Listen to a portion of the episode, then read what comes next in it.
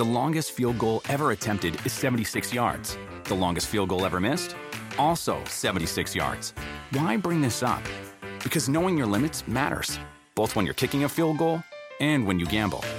Betting more than you're comfortable with is like trying a 70 yard field goal. It probably won't go well. So set a limit when you gamble and stick to it. Want more helpful tips like this? Go to keepitfunohio.com for games, quizzes, and lots of ways to keep your gambling from getting out of hand. At the theater, more than the movies come to life. Movie lovers march in and skip the line with digital tickets to the latest movies on the free Fandango app. Ready to grab some snacks Pick me! and head to the best seats in the house for a night of romance, terror, and quality family screen time. Visit fandango.com or download the app today for your ticket to the movies.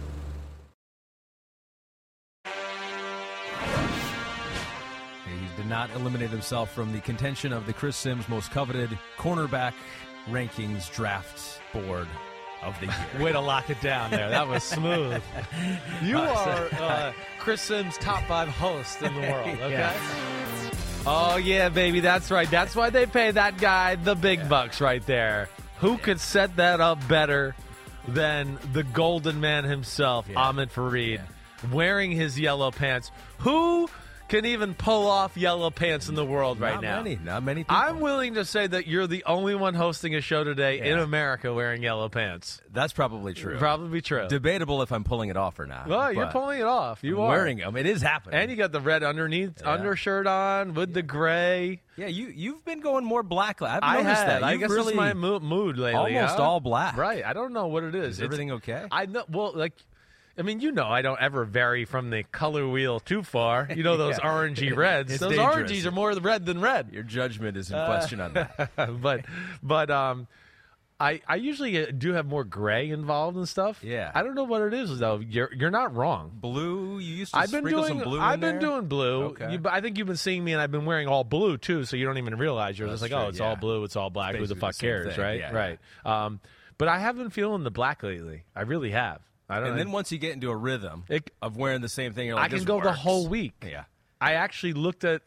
A, I was on Peacock and went through. I think like two weeks ago. I was Yeah. looking for something, and I looked and I was like, "Damn, I wore black four days in a row." I tried to tell you. I know. this. I think you did. I know. And then the next week, I followed it up with like blue the first four three days of the week, and then I changed it up on the fourth day. you're So, becoming a cartoon character. I need to maybe Like, infuse some color, especially for these warmer or not, or this is just weather. like like Homer Simpson, right? He For wears the same thing is. every show. This is what I am, and I think it's that's we just you. complement each other well. You Yeah. do the color of the rainbows, yeah, and I'll just do black and blue over Maybe here. I forced you into this, right? Right. Because you have to balance me out. Oh my gosh! If I was wearing what you would wear, and people would be like, "Oh my gosh, I can't take it. My eyes hurt." Yeah, I've always watched the podcast. I many will, crazy people Yeah, on this. I'll listen to it from now on. that, that, I don't want that ever in my eyes ever again.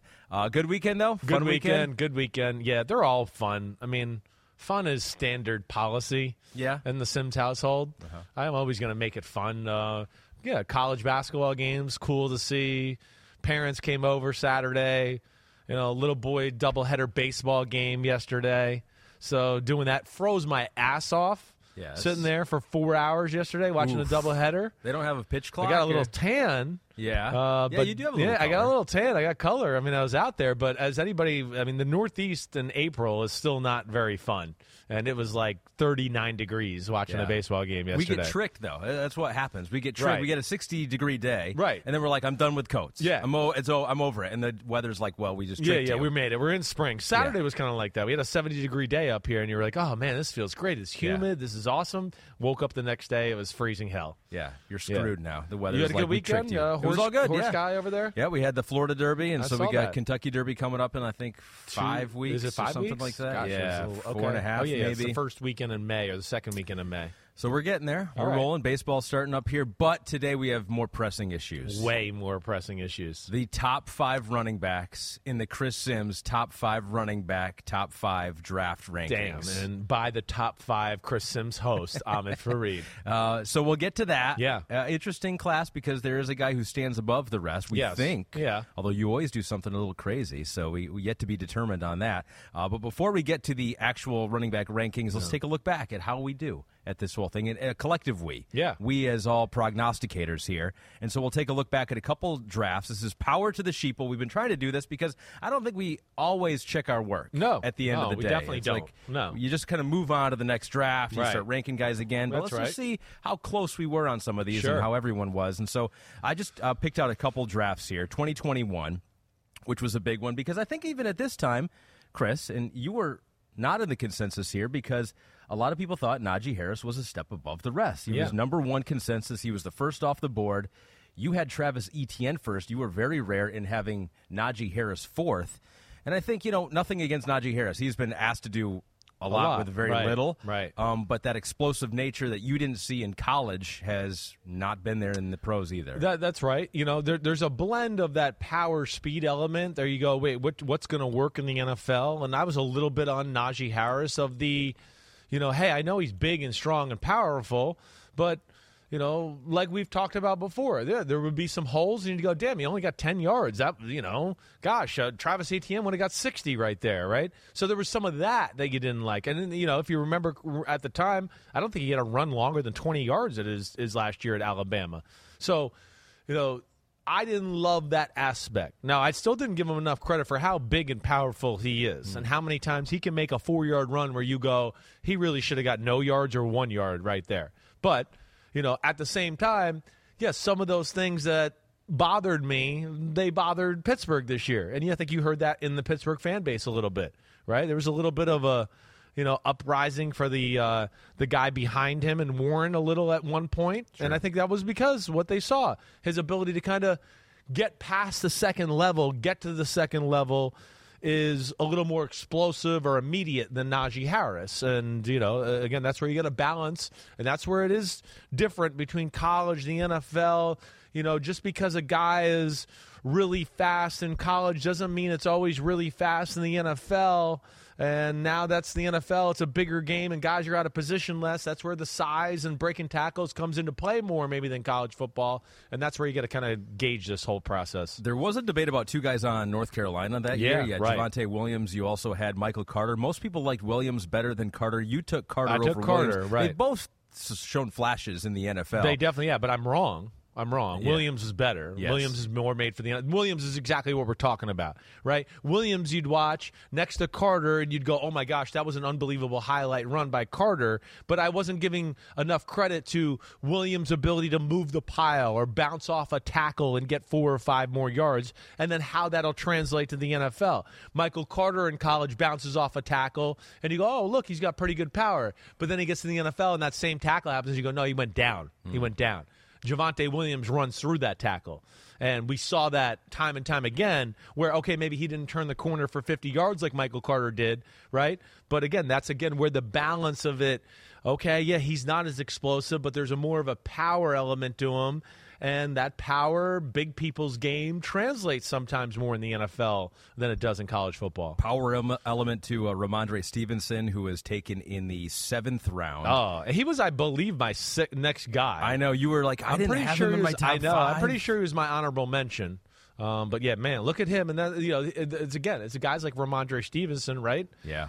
Where we go. This is why running backs don't get drafted in the top twenty because you can get a Rhamondre Stevenson and go, that's one of the better running backs in the NFL, and he's in the seventh round. Yeah. Right, so that that's or he wasn't the seventh round. He was Seventh- seventh, pick. seventh pick, I think he was like the fourth or fifth round somewhere. I do have it right here, yeah. He was, fourth, late fourth. He was fifth. fourth round, yeah, Yeah. pick 120 Right. in the draft. So uh, yeah, we'll get into that discussion too because Yeah. I think that's an that's an interesting discussion. Right. So that was 2021, and then last year you were also bucking the trend a little bit because I think most people thought kind of like this year that was a clear number one. I think most people were saying Yeah. Breece Hall Right. was a clear number one last year, and when he was healthy, he looked awesome. Right. But I think you were proven right in that Kenneth Walker, who you did have number one, at times looked like he was in that same conversation as Breece Hall. Okay, yeah, they're both awesome. They are. But Kenneth Walker's more my cup of tea.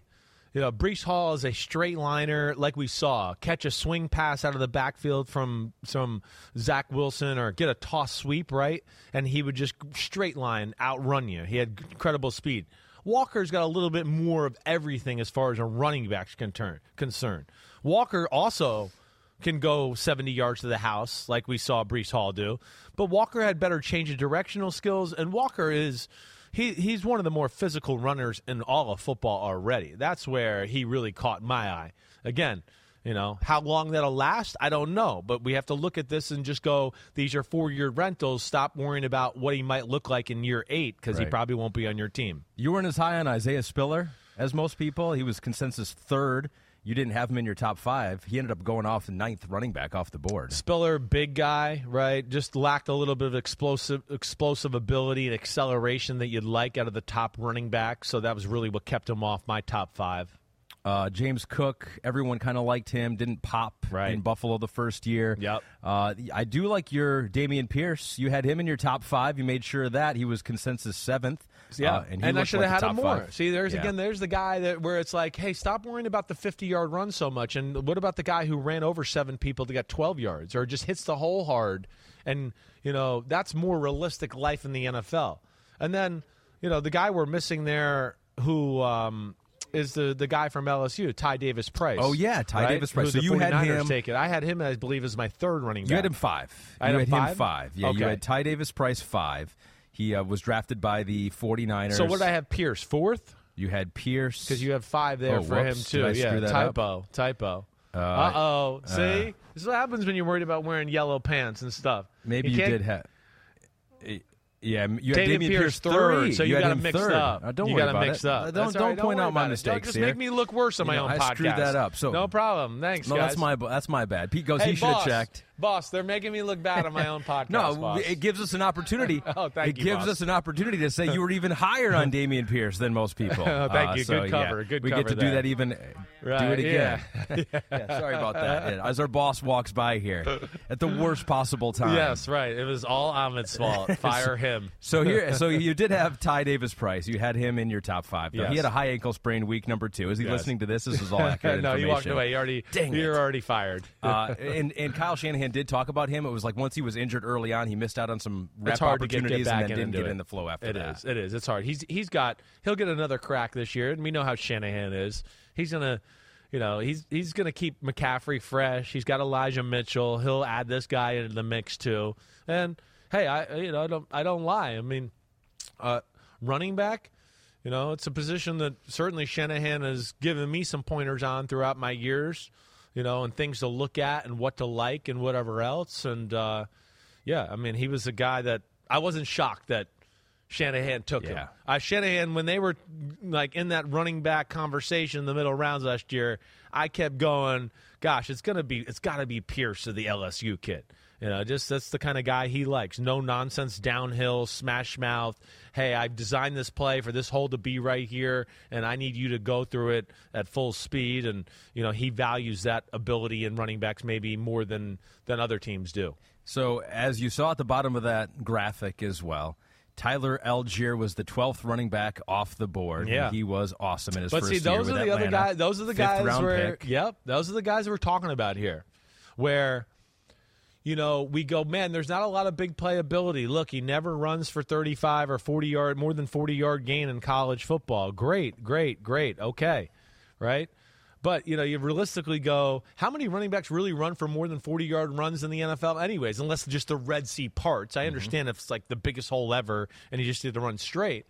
You know, the more of the everyday run, the things you see on a consistent basis are, you know, yeah, there's a little bit of a hole, but the hole closes fast. Now there's a linebacker in there at that the two yard point. You're going to run him over. You're going to break his ankles to get a few more yards. How's it going to go? That's life in the NFL.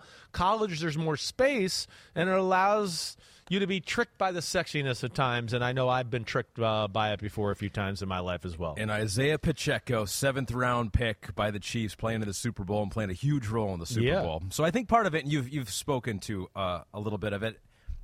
I think the idea that running backs are a dime a dozen, you can get a good one in the first round of the seventh round. I mean, we've seen good ones in the seventh round. yeah. like I think maybe more of that is it's not that they're all the same. It's that maybe as you just mentioned, we have a harder time identifying which ones will be the studs and which one won't be. I think so. I think so. And then at times it's it's hard too. Like Isaiah Pacheco, it's hard. Nobody blocked for him, you know, for four years. Right, he was at Rutgers. Yeah. I mean, I, You, you know me. I've told stories. I had friends in Jersey who are always like, man, this Isaiah Pacheco, Isaiah Pacheco, he's got the greatest three yard run highlight film you've ever seen in your life, right? So it's hard to see the full skill set off of that, too. You know, yeah, you see a run every now and then, but you're just like, well, this is against this team, and it just happened for him here. So you don't know Yeah. what to do there. You know, that that's where it, it can be tough, certainly. You know, and again, I think that is going into taking away, like you're talking about, you know, the production aspect of it, the sexiness aspect of it. No, let's just get into the build, you know, the mindset in which he runs and plays with, and then how it translates in the NFL. Yeah. I think is, uh, yeah, more of a, a bigger conversation than the stats all the time that, that we all love to fall in love Yeah, with. because we see better running backs emerge. Better running backs are, are out there in the NFL, and there's ones you'd rather have over other ones. You just don't know at the time of draft whether you should invest a first round pick in a guy or a seventh round pick in a guy because you might be completely wrong. So, Well, look, like, if you look at the top running backs in the sport right now, right? I mean, we talk about Josh Jacobs, mm-hmm. such a bigger, thicker human being than people realize. Yeah. and he's he's five ten, and I believe, and Pete can look this up, and maybe two twenty eight coming out, two twenty five. You know, it's it's a sledgehammer. It's it's people don't realize how thick he is until you see him in person. Same with Nick Chubb, right? We know Derrick Henry's a giant, right? Saquon Barkley, another guy, you know, Yeah. yeah, he's got a rocket up his ass. But if you saw him in person, you go, "Damn, okay, yeah, you're right. I can't tackle Saquon Barkley. He's not, not as thick as he is." Christian So- McCaffrey? McCaffrey's a little different, right? Maybe a little bit of a, in a smaller package. Dalvin Cook, maybe too.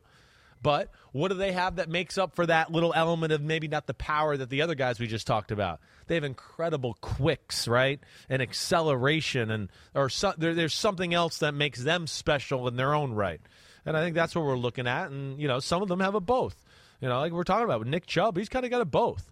He's kind of got the power, can run you over, and can run for 70 yards. Jonathan Taylor's another one that's like that. We can't forget about him. He was hurt last year, Yeah. but he's one of the best running backs in the game, too. Are- yeah. Um, I, I think this is all good. We're going to Yeah. get into some of the stuff Yeah. as we go through some of these specific Yeah, players, cool. but it does kind of sound like you have maybe not changed the way you look at this or scout this position, but you're you're weighing more factors and different factors than you did maybe two years ago. Yeah, ago. I just stopped getting so obsessed with maybe just some of the space guys and all of that. And whoa, he's so fast running through that hole. And just instead of going, wait, that the hole's not going to be that big in an NFL game other than one time the whole year. Elton Puka on Twitter goes, "Why do you keep massively overrating speed at the running back position?" Man, this was like your own brain.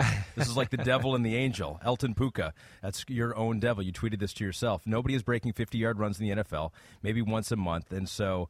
Um, Yeah, no, he's we he's- looked at it. Pete got a stat here. There were 30 runs of 50 or more yards this season in the NFL. Right. Yeah, it's it's an overrated aspect. He's not wrong in questioning me that. Now, listen, there's still some. Let's not forget the the guys we're talking about that were the two best running backs last year were both ran four three. Yeah. So speed is still really important. That can make you special, right? But yes, that's what I'm trying to explain here. Is Damien the the the the four three guy who can run for an 80 yard touchdown but can't play with any contact balance or ever get you tough yards is not as good as Dameon Pierce who runs four six but has incredible acceleration and every time he gets hit the pile goes forward four or five more yards right? That has more value. I think we're getting there to finally explaining this the right way. I think I'm getting there. A Titan named Theo says, when evaluating Hello, running backs, how much weight do you put into skills such as vision and balance Oh. compared to the other skills? Yeah, I mean a ton, a ton. There's definitely some runners in this this process, or you go through where you just go, oh my gosh. I mean, damn, he missed a hole. Oh, I mean, what a stupid cut. You know, so that definitely goes into this. The really good running backs almost never miss a hole, and almost have a sense of where it's like, whoa, how did he even see that hole? That wasn't even there, and he kind of made the cut like feeling it about to open, right? So definitely. And then yes, the balance and all that, certainly. And I think that's what I'm trying to talk about here is you know another guy that's in my head here, Mr. a Titan Yeah. named Theo. All the homies Yeah. are in your head. I'm I'm I'm I'm trying you know not to fall in love with that aspect as much and that's where the balance and the contact balance is crucial. You know, again, that's where you just get into when you when I evaluate myself or the good running backs in football, that's what they have. Unless it's just the mo- the fastest guy in football or the quickest guy in football. The other ones have the ability, like Derrick Henry or Nick Chubb, to run through a hole. Oh, a linebacker hit me on the shoulder. Okay, it knocked me off kilter a little, but I can keep going, right? Oh, I got hit by this guy on the arm or the thigh. I'm a little off balance, but I got 10 more yards before I hit the ground. And that's huge. It's huge in the NFL and has great value. So, one more question before Yeah. we get to your rankings. Dylan Feltovich says, I know you've said that age doesn't affect your rankings for other positions, but does the age of a running back coming out of college affect how you view them? I, more of the, the carries would maybe scare me more than anything. but not necessarily because you were very high on. yeah, I mean that. But on, um, you're right. I, I'm, there's been plenty. Yeah. Um, no, who was it that you're saying? it was- Colts, uh, Wisconsin. Wow, yeah, Jonathan Taylor. Jonathan Taylor. Right. We man. just talked about him. Yeah. Right. like, well, No, Yeah, well, we- I mean, under the radar guy, None of it's but- an end all be all to me. No, but the carry thing is so, the one thing that would make me think about it. Right, it definitely would make me think. Yeah, and that Jonathan Taylor, that was definitely like, oof, you know, man, that was a lot of carries. You know, not to where I know you hear me say, "Hey, it's a four or five year rental," but that was one where you worried about, like, man, maybe year three, maybe year two, this guy might not be the same. Yeah. who knows? Maybe in year one, he might not even look the same as the way he's carried the football. So uh, I, I look at that more, the wear and tear, more than anything than the age.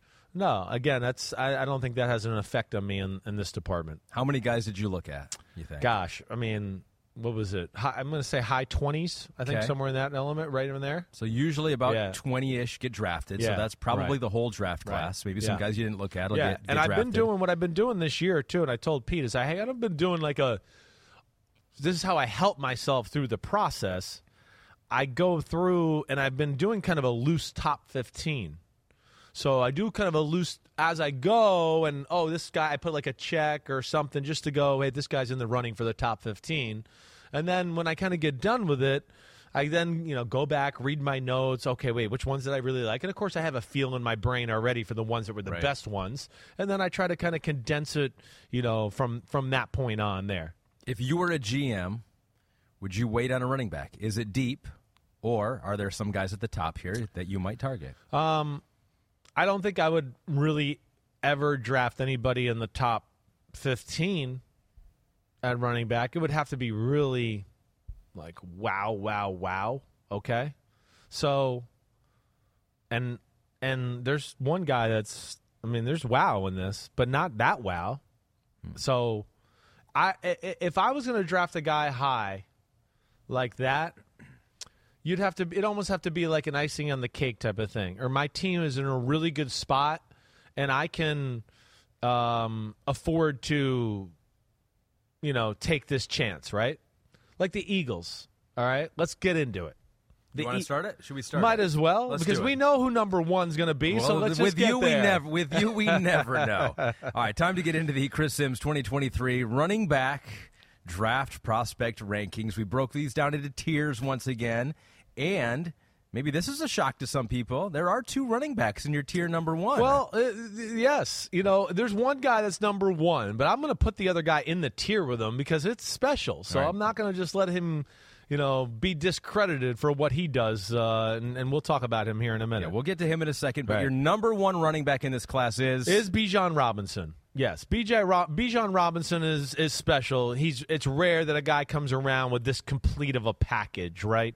Uh, and what do you mean? What I mean by that more than anything, I mean first off, he's got good size at 5'11", 215, right?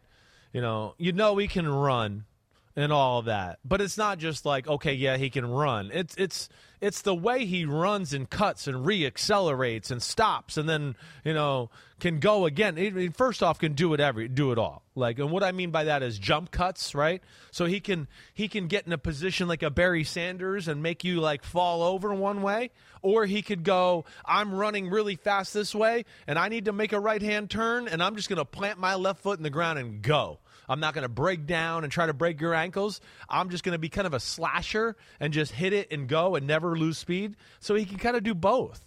To where like an outside zone team's going to go, oh, I like him, and then the team that goes, ooh, we like to pull our guards and have our guy read read the block and set up the block. They're going to go, oh, he can do that too.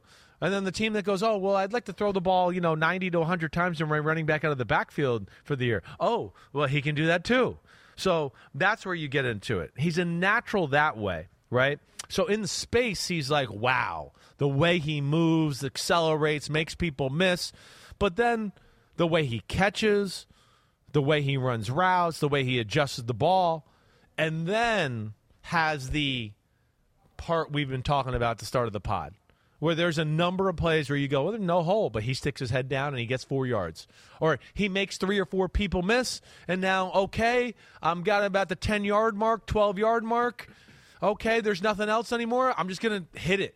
Hit it hard, lower my shoulders, make that 12 yard run into a 16 yard run because I just said, you know what, forget it. There's nowhere else to go. I'm not going to dance. I'm just going to put my head down and get hard yards. That's where he's special. So there's like, there's no weakness to his game. Uh, that's the big thing. Let alone the special aspect to his game is is pretty damn special. On NFL.com, they have a comp of Josh Jacobs with Bijan. Do you agree with that? Similar style? It it is similar. It's I think it's a little more well rounded. Jacobs was like the jump cuts and power. Yeah. Not as much good of the backfield, not the slash ability that this guy had. And you did have Jay. You were high on Jacobs. I you had him Jacobs. number one. I, I love Jacobs. Alabama. I uh, I'm going to tell you I, the name I wrote, and I wrote "holy shit" next to it because I couldn't believe I was right. I wrote LaDainian Tomlinson. Hmm. Right? It's that it's that type of guy to me. Thousand yard rusher, thousand yard receiver could be 28 touchdowns in a season. You know, 15 rushing, 10 receiving. Right? That kind of he can be that kind of guy. That's really where he's really got a special you know part of him. But yeah, I mean that's not that's not a bad a bad comp there either. You watch him play, you fall in love with him. I think uh, there's a lot of numbers that back this up on why he is where he is right now. He was a five star recruit out of high school in Arizona there. He had over 2,200 yards his senior year, 17 yards per carry as a senior. Who was he playing against that year? Uh, he was the 2022 Doak Walker Award winner He's a for man college football's boys. best running back. Yeah. And Pro Football Focus charted him with 104 missed tackles this season. Well, that's a- it broke the record set by David Montgomery It, back in it, the day. it's it's like right. So Montgomery had that great ability, but no speed to go along with it. This guy's got both. I mean, his his excel like you know again he's one of those guys when you when you first watch his first carry, you go, "Whoa, that was different. That that hit the hole a little." More aggressive than the last ten guys I just watched, right? Yeah. You know, so you see that right away. He doesn't always look like super super fast, I know. but no one's ever catching him. I was like, I was watching it. I was like, what is this like? A, I It's almost easy. compared it to. It, it was It's easy. easy. It almost like compared it to. You know when your kids, like I have like, young kids, and we, they blow bubbles, and then they try to catch those bubbles, Yeah. and the bubbles just like floating there, sitting there, moving. It seems like it's just in the air. You're like, Yeah. just go grab it, and then I you know. go to move your hand to it, and it just skirts away. It doesn't always look like I'm with you. That it's no like one's four touching three him. or four two exactly. or anything He doesn't like look that. that fast, but no one's touching. No, him. I know, and you know his. It, I think that is again his acceleration and his ability to move in space, like you talked about. I mean, I wrote to to go off of this. Right, his his ability to make people miss is, is off the charts. Good. I, you know, I went, I wrote. I I I watched Texas, and I didn't even realize he was this elusive watching on TV. Breaks ankles, slashes, bobs, weaves. You know, vision ability to set up the blocks off the charts incredible hips and feet runs with power runs with power when he has to legs move on contact certainly capable to push the pile. And then i wrote jump cuts are the best i've seen since Sa- saquon barkley. Right? That that's that's where he can be in the hole between the right guard and the center. It fill up and he just jumps to the hole between the left guard and the center and then can just reaccelerate with his shoulder staying square and it allows him to not only reaccelerate in a hurry but bounce off people too and take them on with square shoulders. So maybe you just answered Swish B's question to you. yeah. Bijan is the best running back prospect since. I think it's yeah. Saquon was pretty damn special, right? Saquon was a lot like this, except Saquon had the little gear that you're talking about that you're like sometimes you wish you saw from Yeah. Bijan. You go Saquon had that. Yeah. So th- th- I'm going to say that he's he's better all around player than either one of the guys from last year. Now you know I love Kenneth Walker. Kenneth Walker's ability to be a sledgehammer between the tackles is greater than Bijan Robinson, and maybe his straight long speed is better. Hmm. But his ability to make people miss and bob and weave through traffic between the tackles and all that, it's not quite to this capacity.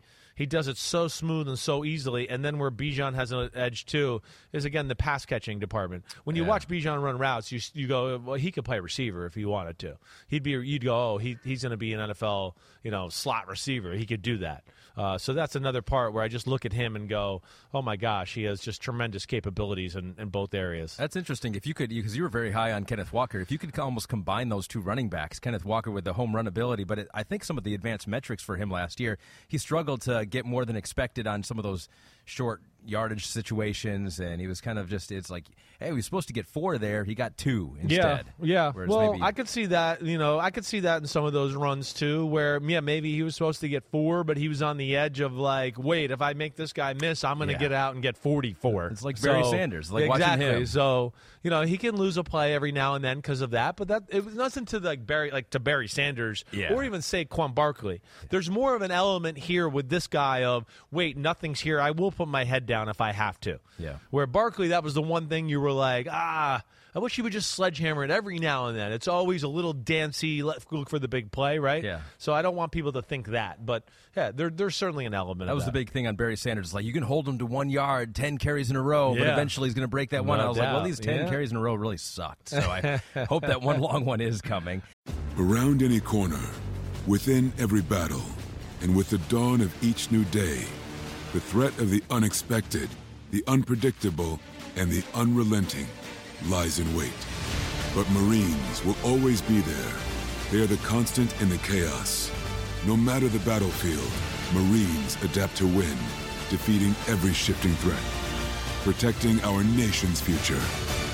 The few, the proud, the Marines. The longest field goal ever attempted is 76 yards. The longest field goal ever missed? Also 76 yards. Why bring this up? Because knowing your limits matters, both when you're kicking a field goal and when you gamble. Betting more than you're comfortable with is like trying a 70 yard field goal, it probably won't go well.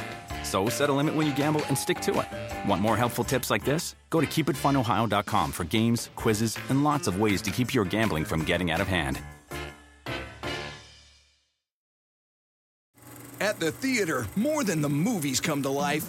Movie lovers march in and skip the line with digital tickets to the latest movies on the free Fandango app. Ready to grab some snacks Pick me! and head to the best seats in the house for a night of romance, terror, and quality family screen time. Visit fandango.com or download the app today for your ticket to the movies.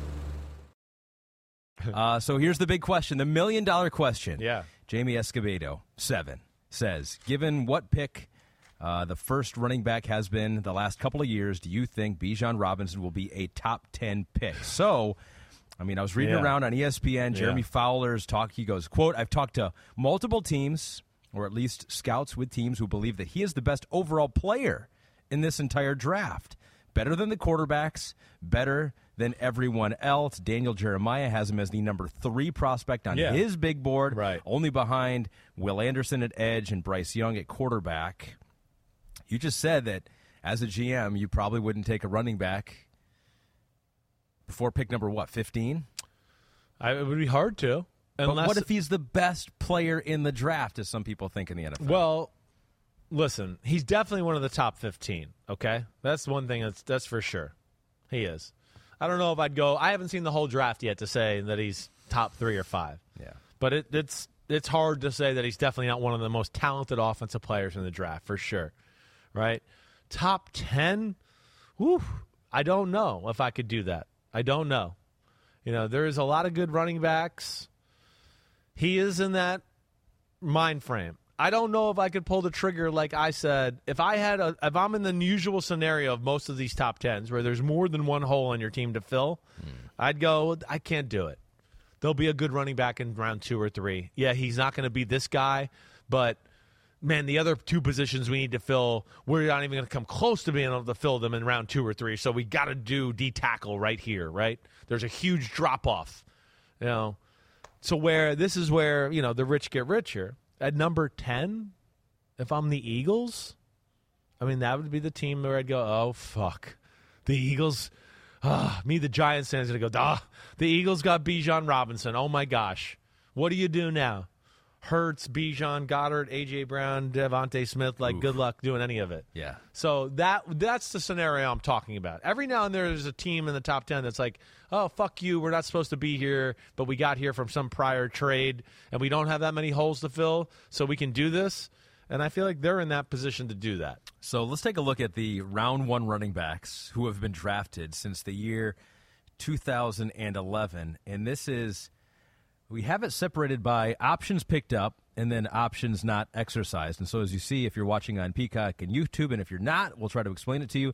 There have been far more who have not had their options picked up after that first initial rookie Yes, contract. Uh, the ones who have had it exercised, you know, Todd Gurley, Melvin Gordon, Ezekiel Elliott, I mean, they they haven't really necessarily worked out. Eh, I think if you go back in time, maybe you don't do that. Christian McCaffrey and Saquon Barkley, also in that crew, have just had injuries. Yeah. So I, I, that's part of it too. Is that you you draft one of these offensive linemen or edge guys or defensive tackle, you're planning on exercising that you know fifth year and hopefully re-signing him to another deal after that. Right, right. Well, and you know, you know, to what you're saying here, the guys on the right, if you're watching on our NBC Sports YouTube page that have the options not exercised, so many of them have had injuries, right?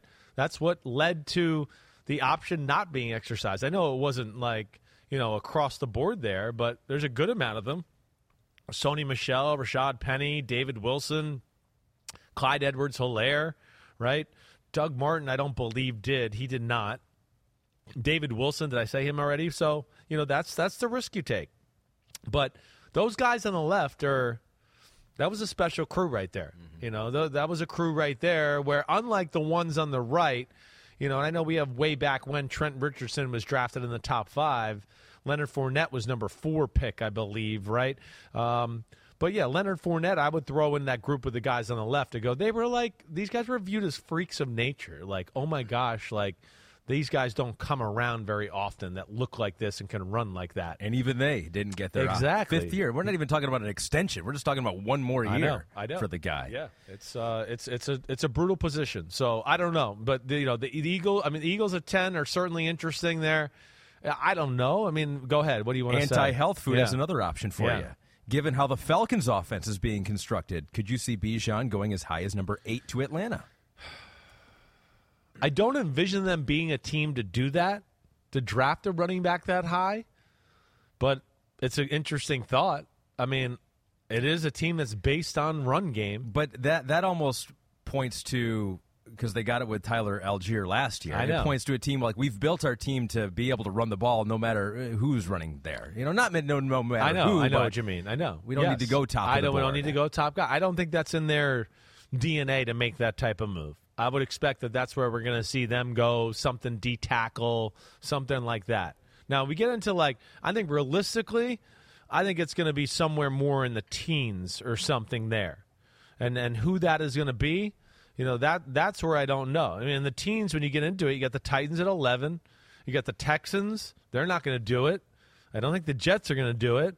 I don't think the Patriots are going to do it. I don't think the Packers are going to do it. I wouldn't imagine the Commanders are going to do it with what they got right now. Are the Steelers going to go? No. Tex Girl says to you, please tell me the Cowboys will find a way to get Bijan Robinson. Well, I would worry about like what I would worry about is like your Lions at 18, Ooh. right? That's I could see that going. Your team that's run based, right? I like D'Andre Swift. Uh, but he's getting into what? This is year four for him, option territory, I think, maybe. Yeah, he- or not? He wasn't a first round pick; he was early second. But but either way, this is year four. I could see that maybe being, you know, a team that thinks about moving along. If he's on the board at 21 for the Chargers, I would go, uh oh, yeah, he could end up there with the Chargers and Justin Herbert. Um, but it, nobody's not going to not like this kid. It's just about whether you want to spend one of your high picks on the running back position and then have the risk of what we talked about. The bad stories are the guys that were on the right on that graphic where, yeah, they're hurt and you first round picks were wasted on them and Yeah. they didn't get what they wanted other than Josh Jacobs out of the out of the crew. You just glossed over Tex Girl just asking about the Cowboys here because she Oh, wants sorry, the, I didn't the mean to- Texas guy. She wants yeah. the Texas guy. Sure. I mean, it would be perfect. Zeke's gone. Now you got the next big stud. My only thing is, I don't see them doing that and having a franchise tag on Tony Pollard, right? Mm. That's where I just go. That, that seems like too many too many assets in the running back department. Yeah. Right. It's not a crazy thought. I, I'm going to say though he's going to be gone by 26. You know, I don't know if he'll go top 10. I would bet if you made me bet, I'm going to say he doesn't go top 10. I mean, Chargers seems like a floor, right? If he's still there when the Chargers are picking and Ekeler wants out, it seems like the floor. I mean, yeah, I, I would think so. I mean, the Chargers, gosh, if the Ra- if he's there for the Ravens at 22, I mean, Yeah. yeah, that could be them the next pick. I mean, so there's there's some definitely some teams there that you could see the them them drafting Bijan Robinson, who is phenomenal and the best running back in this draft. I just want to make sure. Sure, I know we have two tiers here, but Bijan Robinson is the best running back in the draft. Plain and simple. The guy in his tier that we're going to talk about next Mm-hmm. is really, really damn good. All right. He is fucking awesome. Well, let's get to and it. he's the guy that maybe why you go, I don't want to draft a guy at number nine in the draft because this guy might be here at 34 or 37 in the second round, and he's awesome too. Your number two running back in this draft class is Jahmyr Gibbs, Alabama. Mr. Number One, the running back. Now he's smaller. He's 5'9. He's 199, 200 right on the bat, right? He's got better speed than Bijan Robinson straight ahead, right? Acceleration is it's not much different. You know, they're both in, in a in a similar range of pretty damn special when it comes to that department. Now, this guy he is speed and make you miss and outrun you and make you look silly and everything that way. And that's where he's awesome. And of course, he's got the like pass game ability and route running ability of like Christian McCaffrey. Hmm. I mean, it's, this is we're talking about another guy like him, Bijan Robinson, and this guy you even see it more than Bijan Robinson, who can really be a receiving threat. And like a McCaffrey, be oh tailback one play, next play be back in the slot, whatever, right? But I'll say this, all right. Here's my first big comment about him. He reminds me of a Dalvin Cook, right? He's maybe not as quick, I mean, uh, as thick as Dalvin Cook. He's a little smaller. Or the other guy I wrote, you know, he's Travis Etienne. I honestly thought his film was better than Travis Etienne. But Etienne is a guy that, again, has about 15, 17 pounds on him. So there's a little difference there as far as, you know, how comfortable teams are you, are, are you, you know, with that size, right? He's bigger than your typical third down running back. And his speed and acceleration is I mean it's off the charts good. His top end speed, like I said, like we were talking about, I think it's probably the best in the draft out of the running back position. When you just talk about has a seam 80 yards to the house, catch a shallow cross or something out of the backfield, turn it upfield. Um, that's where he he definitely separates from the pack. And he just from watching it, doing the Ahmed Fareed scouting, where you give me the list and then I go look at the highlight Yeah, film. yeah, I don't see? I don't see any of the bad. I'm like, these guys are all awesome. um, he uh, he sets up defenders. and Incredible, juking, right? and uh, almost to the point where maybe there are times where they're just like, just run. You You're know, just you, like, you, go. You're fast enough, you can get by him. Right. But the way that he can just little subtle movements with his hips and knees to set up defenders was pretty awesome. he can kind of go and he kind of hops and he makes you think, hey, he's going to the left, he's going to the left, he's going to the left, and he kind of goes to the left, and then he can just stop and go to the right, but Yeah. set it up to where the defender moves with him in that move to the left, and now the guy in front of him's in a great position just to wall him off, and he cuts off his out. His vision. I thought was off the charts good. In fact, I thought it was really probably the best in the draft altogether. Right? You know, you, you kind of hit on it. His change of direction is is up there with like you know as good as you're going to see ever in anything, right? So that that's where he is. His change of direction is really more violent and aggressive even than Bijan Robinson. I thought. yeah, You know, yeah. I, I, that's I know, thought. just a hair were- more explosive in that department than than Bijan Robinson. Yeah, it, it was interesting because they both are electric in a little bit different ways. But uh, Gibbs was awesome in high school, back in Georgia, 40 touchdowns his senior year, but was kind of lightly recruited and was a three star recruit, went to Georgia Tech, then kind of was re ranked as a four star recruit. But I like this. You know what he said? What? Bigger schools started recruiting him. He goes, No, I'm going to stay. At Georgia Tech, I'm gonna play there, and then after two years, he went to Alabama. Uh, but I like that he initially stuck it out there uh, because uh, he honored his original commitment there. But yeah, his 4.36 40 yard dash time at the Yeah. combine, second among running backs. Yeah, it's it's it's real home run hitting speed there, and and you know we talked about the pass catcher, but I'm guessing the reason he was at Georgia Tech and not at one of the big schools is the size element, right? That's five nine, one ninety nine. Right. But I mean, you watch the highlights. Fucking dude brings it. Mm-hmm. I mean, he's like our man Devon Witherspoon from Illinois. Like nobody told him he's 199. Like he thinks he's 254 the way he brings it. So, I don't look at it and go, "Oh man, there's a, you know, a real physicality element that's missing from this guy." And I think he's going to be able to run with a little more power and physicality than than people think when it's all said and done. You know, and then he's got like you said, great patience, changing his speeds to let plays develop. You know, like you said, whether it's slowing down and hopping, waiting for the blockers to get there, or, you know, he can go, oh, wait, there's the hole, boom, go. Or he can get the ball and he kind of dances, oh, wait, there's no hole, and he kind of just waits for it to show up. And then he hits the gas. Uh, you know, him and Bijan Robinson, they both had that ability that I think were, you know, a notch above everybody else in the draft in that department. But yeah, I thought ultimately he's better than Etienne coming out. Reminds me of Dalvin Cook, except I think Gibbs has more change of direction ability than than Dalvin Cook, but maybe not. You know the overall power Cook had and physicality to move the pile or lower his head and do and all that. He's a first round talent. He really is. In the old days, I think he's a first rounder. Now I wrote top 40. I don't know exactly, uh, but either way, whoever gets him is going to get a Christian McCaffrey type of football player here, and it's going to change their offense in a big way. But that would be the worry that you would get the Christian McCaffrey injuries That's too, exactly with that right. slight frame and That's slight right. body. Um, one NFL exec said on NFL.com, they quoted him saying, "Whenever Alabama's offense would hit a wall." They would get Gibbs involved in the passing game, Definitely. and he could bridge the gap for him. We got a question here from MMA born sender. Why is Jahmyr Gibbs the second coming of Alvin, Kam- Alvin Kamara?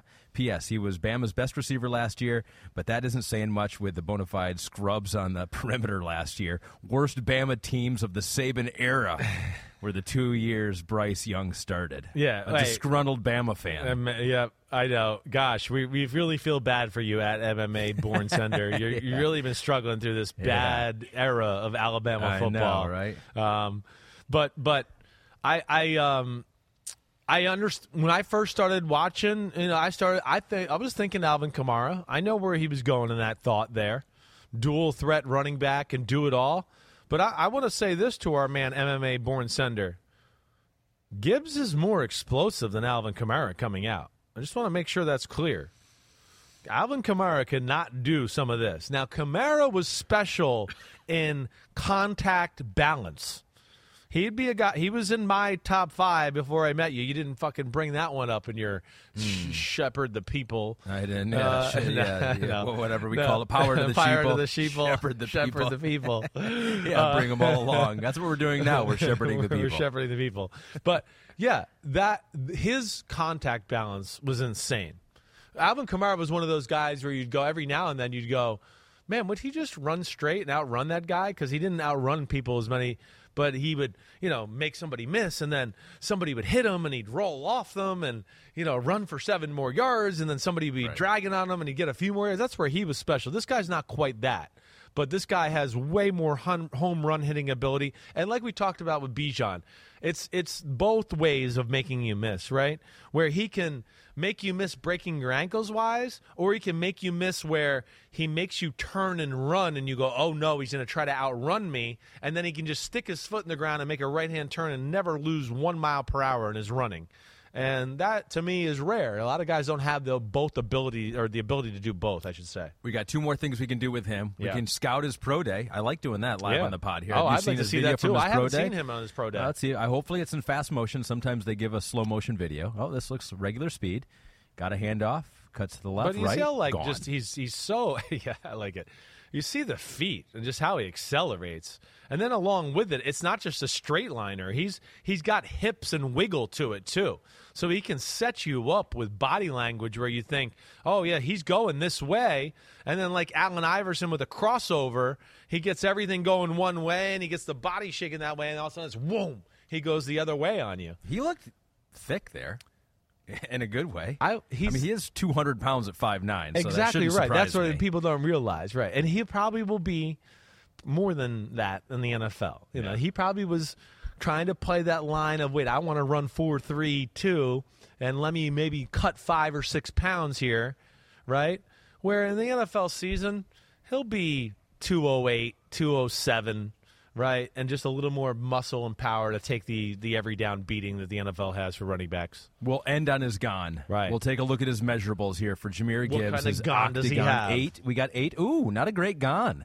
So you know, weight there. I mean, like we mentioned, the the size is is Yeah. lesser than 25th percentile in height, 14th percentile in weight. Wingspan, I don't know how important that is. Maybe catching some of those balls. Arm length, not great. But you get into that 10 yard split and 40 yard dash, and that's where he does yeah, excel. That's that's that's all that matters there. I mean, that, that's really at the end of the day, you're just that's, going. what, that's what you're hoping for. You're number two running back. well, I'm I'm I'm shocked with some of these guys that there wasn't like he would have been a guy like when I looked at his numbers, I was like, oh well, I wonder what his three cone drill was because it just looks like it'd be natural. But man, not many of these running backs ran the three cone drill, um, which was surprising to me for a guy like him. It just looks like he's so greasy in the hip department that it wouldn't even be a problem. But don't get it messed up, man. This guy's superstar. He could be a big time football player. It's a little different than Bijan Robinson, right?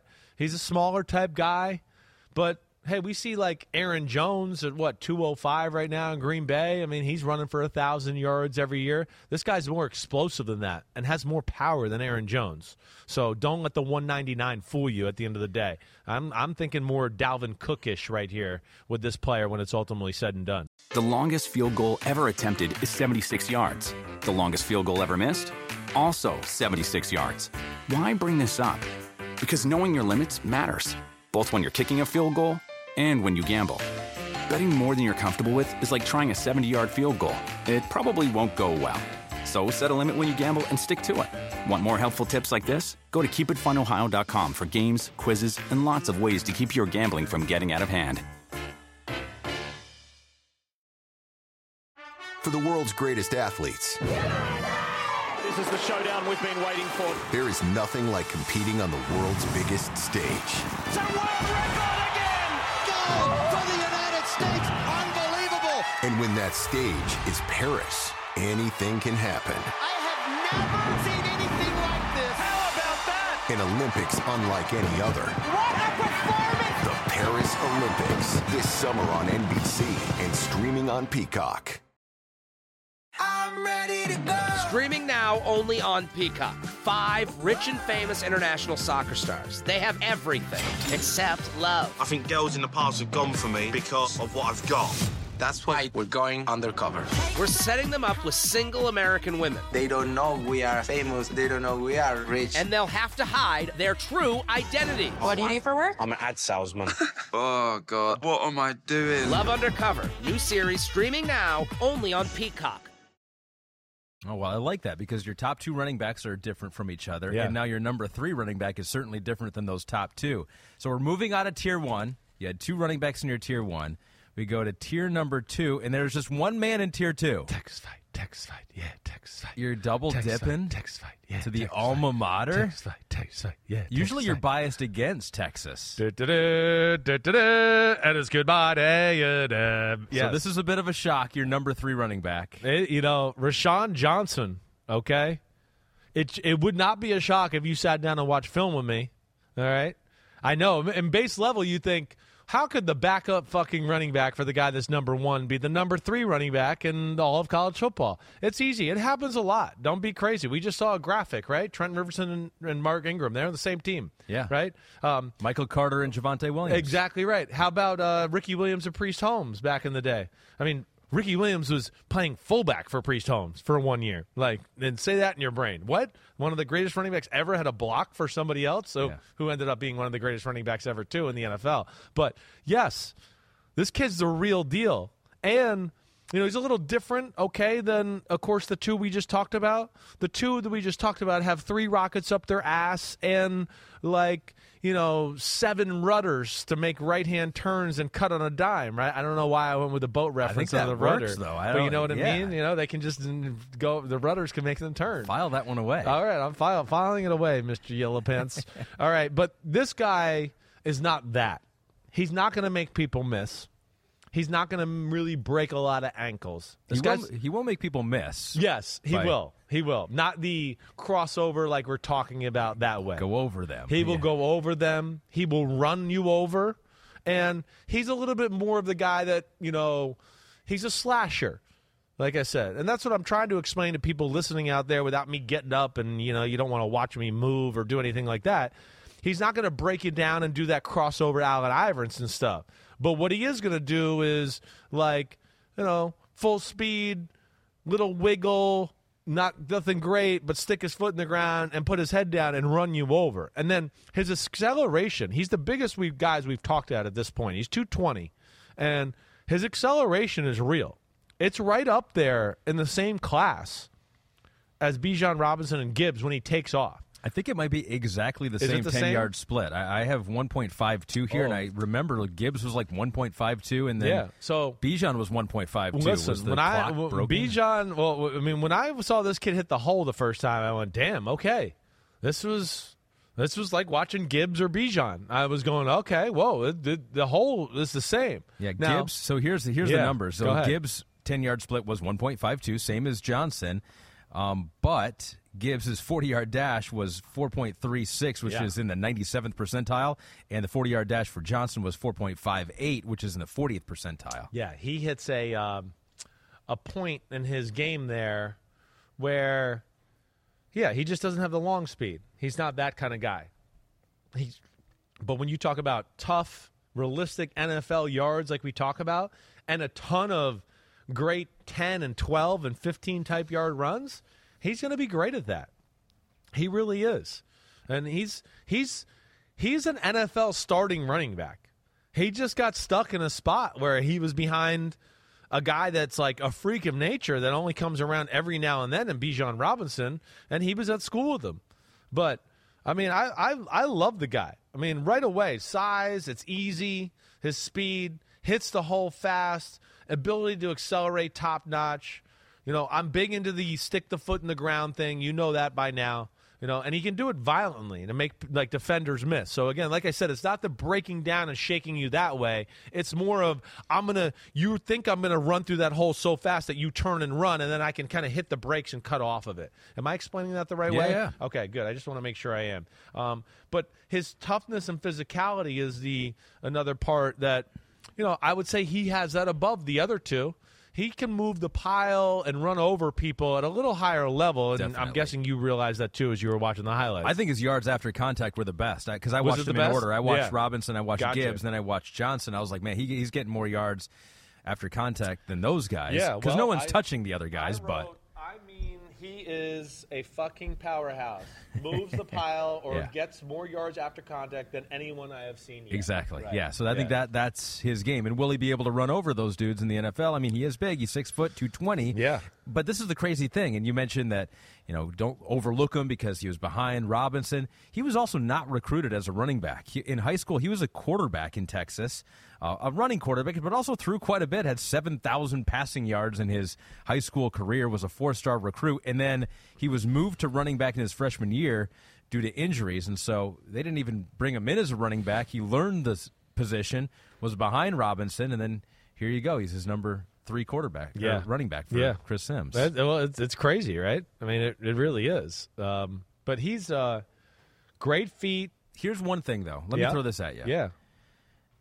In watching it, I was like, all right, are we getting tricked by some awesome offensive line for Texas? And I don't think they have a whole lot of top recruits, but, you know, they're Texas. Sure. And those dudes are good. Yeah. I was like, part of me was like, are we getting fooled by a, a good scheme and a good offensive line that's making life easy for these guys? Well, I I think there's, you know, you know, like you said, I don't think there's a ton of draft talent there, but Sarkisian and them, they know what they're doing. Mm-hmm. But there's still so many runs of like, well, there really isn't that much there, and whoa, he got ten or he got twelve. You know, again to where you could piece it together, definitely. And you know, uh, you know, you- start to get into this, and I start to, uh, you know, other running backs are going to talk about, or even Jahmyr Gibbs. They can sit there and go, well, damn, they had some big holes too, right? So, you know, it's it's it certainly wasn't anything that I found like, oh wow, right? I'm, I will say, I'm keen to this. If holes are just opening up and guys are just running straight, and I'm going whoop de fucking do, right? That that I'm not like, oh wow, oh god, he had he had 400 yards rushing. He never had to make one turn or make a cut. Like so, I'm you know me, I'm never into just letting that overtake my my thoughts Yeah. over the big picture. And that thing. does happen a little bit like with Gibbs. You see some of those plays for Gibbs, but where then, it just separates for him. yeah. But Right. then it, for him, for some of those guys with speed, it's still impressive because there are defenders with angles on them that they just outrun. Well, that's where, and two, I think that's where these three guys, you're, you're they're maybe not going to get the credit they deserve in some of these ones that you're even talking about. Right now, there's a skill to that. What you're talking about. That's where I'm going to lead you here. Is like there is definitely some runs where you watch these top three guys go, and you go, oh, well, that was got through the hole. That was good.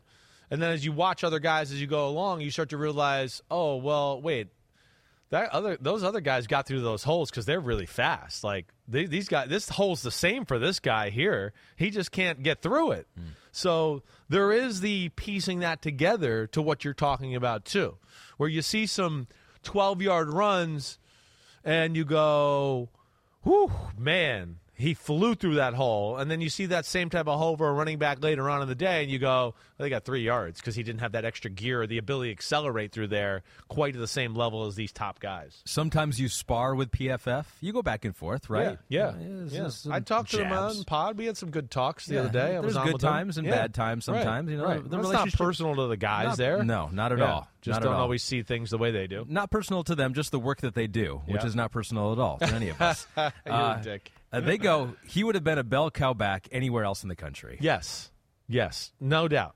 Another line I'm going to throw you. More I watch, more I like this kid. He is going to wear out defenders through four quarters. Yeah. That's the other thing, too. He didn't even get a chance to do that. He's going to be a guy that teams are going to play, and you're going to go, oh, fuck me. He's coming through the hole again. I got to take him on one more time. And he's not, and he's the kind of guy that, like, he, he kind of likes it. You could tell he likes it. Yeah. He likes punishing you. So, yeah, that's where, you know, and that's where I got into this guy's a big time NFL running back. Yeah, he's not a jump cut guy like we talked about, but he's more of a slasher, but he's violent and his acceleration is real. And his hips are better than I gave it credit for originally. You know, he to me, I wrote Joe Mixon, Ooh. Isaiah Pacheco type of runner. That's who he is, in my opinion. It, it it's it's not going to be a lot of you know jiggle and wiggle. It's going to be oh I see that hole, and I'm going to go through it a million miles per hour. And if you want to get in my way, then so be it. But you're going to pay for getting in my way, and that's where I love Roschon Johnson. So with those two comps you throw out there, he could go anywhere between the first and I don't know seventh round. So uh, stay tuned. Seriously, right? Stay tuned on Seriously, that one. Uh, I, I, I, he's like, I don't know where. What we've seen here typically with running back, right, is what if somebody doesn't go somewhere in the late twenties, it doesn't really seem to happen again until the third round, right? I mean, it, it's rare. I don't. I don't feel like we see a ton of second round running backs every now and then. But Pacheco, would, I mean, uh, not Pacheco. Roschon Johnson would be a guy that I would certainly think is. I wouldn't be mad if somebody took him, you know, in the second round. Yeah. by an, any stretch of the imagination. we had no first round running backs last year, Right. so we did have three last year in Hall, Walker, and Cook They all went in the second all round. kind of early in the second round, right? Top half of the second round for the most part. There, Cook was later. Cook was a little late. Yeah, Yeah, Cook Cook, was was, later. later. for the Bills, later in the second. And then uh, the year before that, yeah, just one in the second round. Javonte Williams was the only second rounder. And Right. you got a lot of, even just one third, and then a lot of Not on the fourth, fourth, and, and, then, fifth, see that's how it kind of works out. It's Yeah. almost like quarterback. It's like those one or two, three really highly viewed ones go somewhat early in the draft, and then there's a wait. We think this pack of running backs is kind of all close together, so we're not going to draft them in the second, 3rd Mm-hmm. round, anything like that. Um, so we'll see where it goes. So you have two running backs in your tier three that you think are kind of close together, and your fourth and fifth running back in the draft class this year. And there's probably more guys that are in this tier that we'll get to in your honorable mentions Yeah. part of it. Um, but uh, let's move on to your number four running back in Let's the it. 2023 draft class, a guy that near and dear to my heart, my alma mater. Man, look at that. Sean Tucker, Syracuse. Right, number 34. Uh, man, like a little ball of muscle, Sean Tucker. That's what he really is, really. I mean, smaller, really thick, dense, powerful looking body, right? Almost like a guy we showed up. The name I wrote down originally when I first saw him was a guy we just showed in the graphic a few minutes ago, Doug Martin. Right? Do you remember Doug Martin of the Tampa Yeah, oh, Bay yeah. Buccaneers? I think he led the NFL in rushing one year. The human bowling yeah, ball. the human bowling ball. Right. It's a little bit like that. I mean, the change of direction movements, you watch Syracuse right off the bat. I mean, you talk about breaking ankles. This guy can break ankles in serious ways. He's got unbelievable jump jump cuts, you know, and also hips are really good too. So not only you know, that's another part of like you know, sometimes those straight liners, you know, they can't weave and do all that. He can jump cut, make you miss, or be upright and kind of just weave through traffic. Am I explaining that the right way? Mm-hmm. Right? Where he just can kind of lean and be loose as he's kind of running through a straight line, but varying off of it a little bit Right. without breaking down or making a sharp cut, right? He can kind of like, hey, I'm off the guard. Hey, there's a receiver downfield. And he just keeps running. He just kind of weaves and bobs. That's what I'm trying to say by that, right? So he is really good. And the, like I said, the jump cutting is insane. I mean, it's it's as good as anybody in this draft as far as that dep- department. And then, you know, um, like the power for his size, the low center of gravity. I mean, it's another thing that just jumps out to you when you go, how many times does he run up into a hole and there's not really anything there? And shit, he pushes it forward for another three or four yards. So this is not just some space break your ankles highlight type runner here. There's a little meat and potatoes to this guy. Runs through a ton of arm tackles. You know, and that's where his quickness comes in too. He didn't always have great blocking up there, so he'd make people miss beyond the line of scrimmage. They'd have an arm around him. He'd pull away, turn around the corner, and all of a sudden it's a 20 yard gain. I mean, he's just just he's a really impressive football player. And see, this is why it's guys like this that make the whole market go down because we're talking about the fourth running back, and you hear how awesome I'm talking about him. Yeah. he's a starting NFL running back, and you know he's probably not going to go in the top 50 picks of the draft. Mehmet 305 says, Could it be that Sean Tucker from Syracuse, the alma mater of Ahmed, be the next star running back that will burst onto the scene in the right scheme? Yeah. So yeah. he's he's on the he's on the right thought there. I'm with you there. You know, hey, he's got to be on the right team, and what we know that. scheme, what team are you thinking? You know, I don't know if there's any like he's going to be able to do it all. exactly, yeah. It seems He like is. he's pretty well. I don't think there's going to be anything. It's just you know, can they have enough blockers to just block for him? That's Sure. all. That's the scheme we're talking about. The one that blocks for people, right? You know, because, but you're you're saying it right. He's got the he's got the all around ability. It's not a guy that I look at and just go, oh, he's only third down, right? Or he's only a pass catching back or whatever like that. Uh, no, this is more to that. And and then you know, like I told you, the acceleration. I thought it was as good as anybody in the draft, not named Bijan Robinson or Gibbs, right? Hmm. And obviously Roschon Johnson's in that.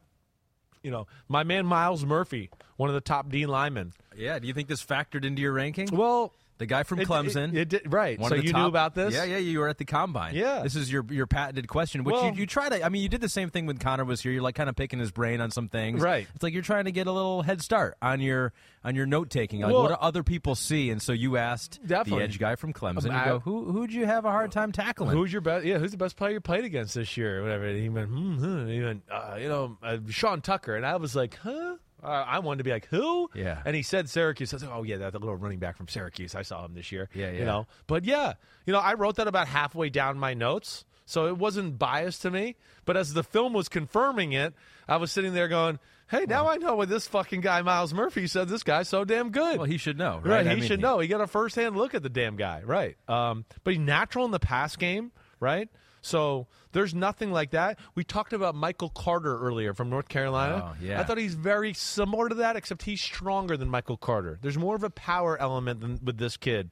So you know, maybe not quite as quick as Michael Carter was, but I think stronger. So maybe a blend of Javonte Williams in there is what I'm Ooh, talking about. we Which we is finally what get we- the one. We finally got there. Mashed right. them together. So he was not a big recruit out of high school, just a three star recruit. Went to high school in Maryland, but then had a huge year in 2021. That really was his breakout season.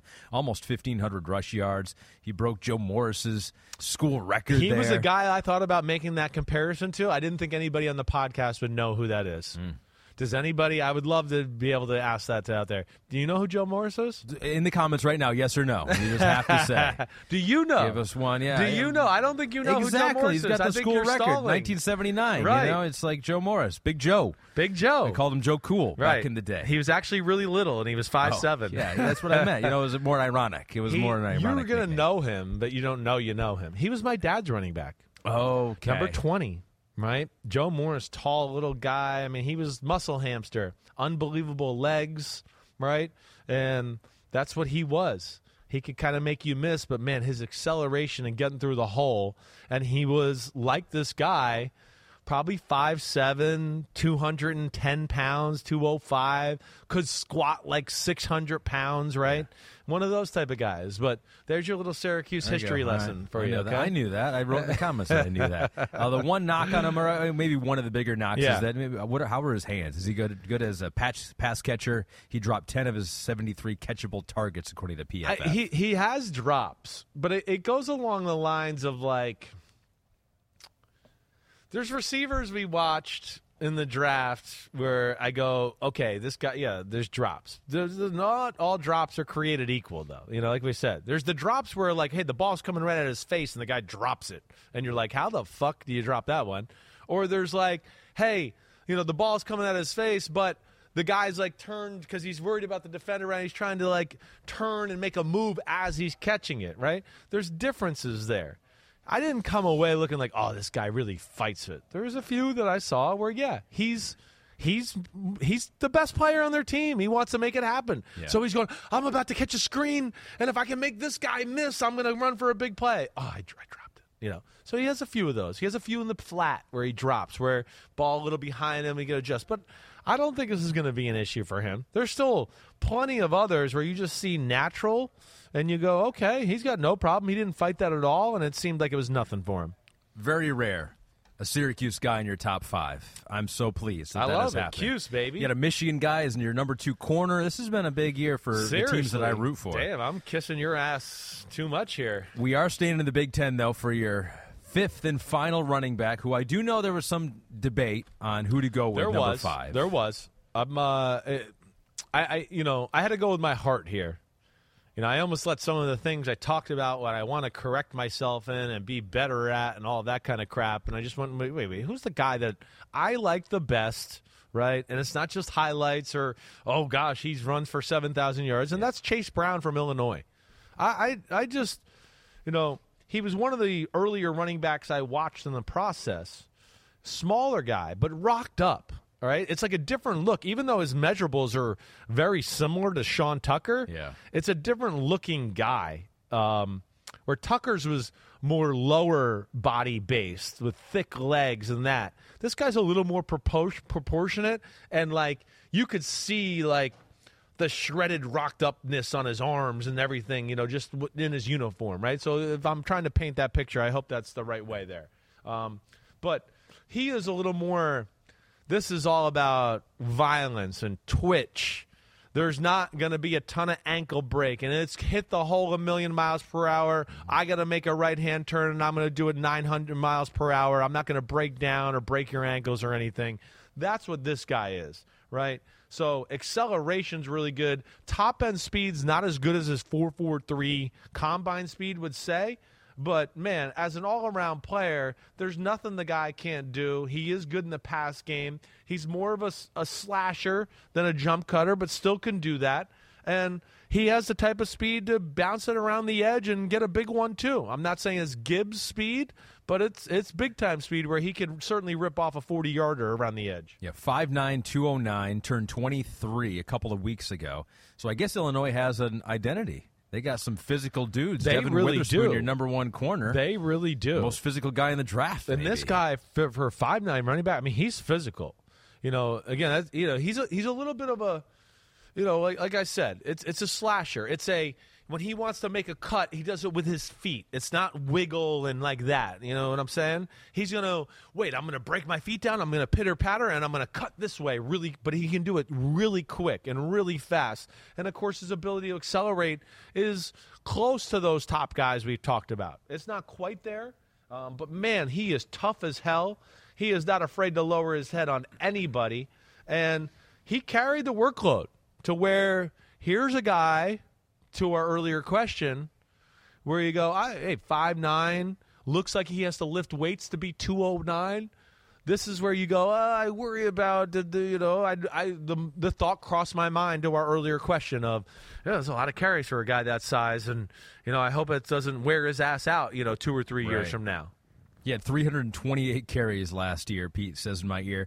1,643 rushing yards, fourth most in uh, college football. And he won the Jon Cornish Trophy as the top Canadian player in college football. Wow. What's more of an honor, winning the Jon Cornish Trophy or being in tier three of Chris Sims' rankings? I mean, Uh, that's close. Well, I don't even. Jon Cornish is a familiar name, but I can't say that I can call it off. You don't know. Jon Cornish? Neither do you. He was my dad's running back back in the day in high school. My dad's Canadian. I don't know who Jon Cornish is.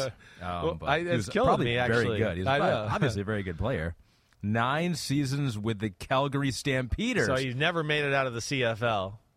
well, yeah, a good Canadian player never wants to. All right, so third tier, third top five. Chris Sims is better. It is better. then winning the Jon Cornish Trophy. Uh, we're going to ask if we can get Chase Brown, which we need to get some of these uh, interviews, right? Are they avoiding us here? Some no, of your I guys, think we're going like to get your into guys, it here. are we going to do I that? hope not. Yeah, I think we are going to get into that a little bit. Um, all we right. haven't gone there yet, though. I think that's good on uh, on your Word top five there. Oh, let me just give it one like little love with him. well, Columbo, as- Columbo, it. One more thing. One more thing. Yeah. You know, you know, I again, I probably a third rounder we're talking about here, Okay. somewhere like that. I wouldn't be mad if he went early third or somewhere. And the guy he kind of reminded me of that I wrote was Tony Pollard. You know, I thought he was actually more explosive than Tony Pollard was coming out. Wow. Right? Maybe not as smooth all all around athlete. I mean, Pollard could run routes like a receiver. This guy's a little more, you know, jittery and like I said, it's all a little straight, more straight linus and cut this way, cut that way, right? It's not like just like flowing and oh, I can just weave through stuff like that. That's not what he is. Um, but man, it's it's who he reminded me of.